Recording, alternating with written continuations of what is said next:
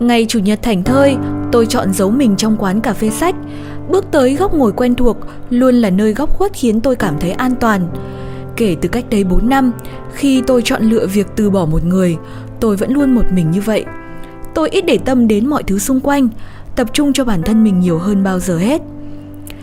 Cũng phải thú nhận rằng lý do ban đầu khiến tôi làm như thế không phải là vì bản thân mình. Khi ấy tôi cho rằng vì tôi không đủ tốt nên mới không thể giữ anh và anh chia tay tôi.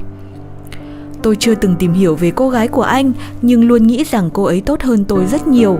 Vì thế mà họ đã bắt đầu mối quan hệ khi mà tôi và anh chưa chia tay. Sau đó tôi không muốn trở nên bi đát trong mối quan hệ này, tôi không quan tâm đến cuộc sống của anh thêm nữa. Tôi để anh là nhân vật phụ trong câu chuyện của cuộc đời mình. Và bạn biết đấy, nhân vật phụ thì luôn phải tiếc nuối vì đã đánh mất nhân vật chính, người sẽ trở nên mạnh mẽ và tốt hơn. Tôi bắt đầu làm như thể tôi yêu bản thân mình và không để ý đến anh. Tôi hướng đến hình ảnh một cô gái có thân hình chuẩn, thông minh và quảng giao. Thân hình là sự phản chiếu của sự chăm sóc bản thân, đầu óc là sự phản chiếu của những gì chúng ta đọc và học hỏi và sự quảng giao là sự phản chiếu của cả hai thứ trên. Tôi bắt đầu tập gym, chế độ ăn lành mạnh, hình thành thói quen đọc sách, tham gia các câu lạc bộ để mở rộng mối quan hệ. Nhưng tôi thất bại, tôi làm tất cả những thứ đó chỉ để đưa lên Facebook mỗi ngày, mà mục đích duy nhất lại chỉ là để anh biết tôi đang sống tốt như thế nào. Tôi chẳng quan tâm đến việc tôi thấy như thế nào. Điều này thật là nực cười. Đứng ở thời điểm hiện tại và nhìn lại, tôi nhận ra lúc đó là lúc tôi yếu đuối nhất, là lúc tôi nặng lòng nhất, Tôi chỉ mơ hồ rằng tôi sẽ bớt nặng nề khi nghĩ đến lúc anh hối tiếc vì bỏ rơi tôi. Thời gian qua, tôi đã phát hiện ra vì sao trước đây tôi lại bị bỏ rơi mà không hề tiếc thương. Bởi vì tôi luôn cố gắng trở thành người lý tưởng của anh mà quên mất chính mình, đánh rơi chính mình ở một ngã rẽ nào đó.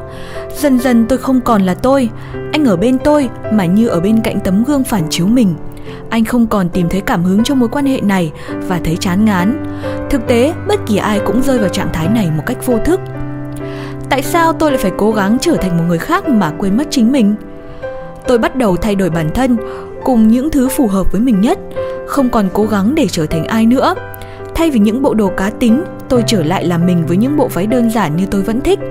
Sự thay đổi khiến tôi thoải mái và khiến tôi tự tin vào bản thân mình hơn rất nhiều. Có lẽ mối tình kết thúc chẳng khiến tôi hối hận, mà sự dây dứt nhất chính là đã chót đánh mất mình trong suốt quãng thời gian qua. Cuộc sống là một quá trình, nếu không có những sự việc, những suy nghĩ sai lầm đấy, tôi đã không thể là tôi của ngày hôm nay. Tôi muốn bất kỳ cô gái nào cũng cần yêu bản thân mình và hãy để người đó yêu vì bạn là chính bạn.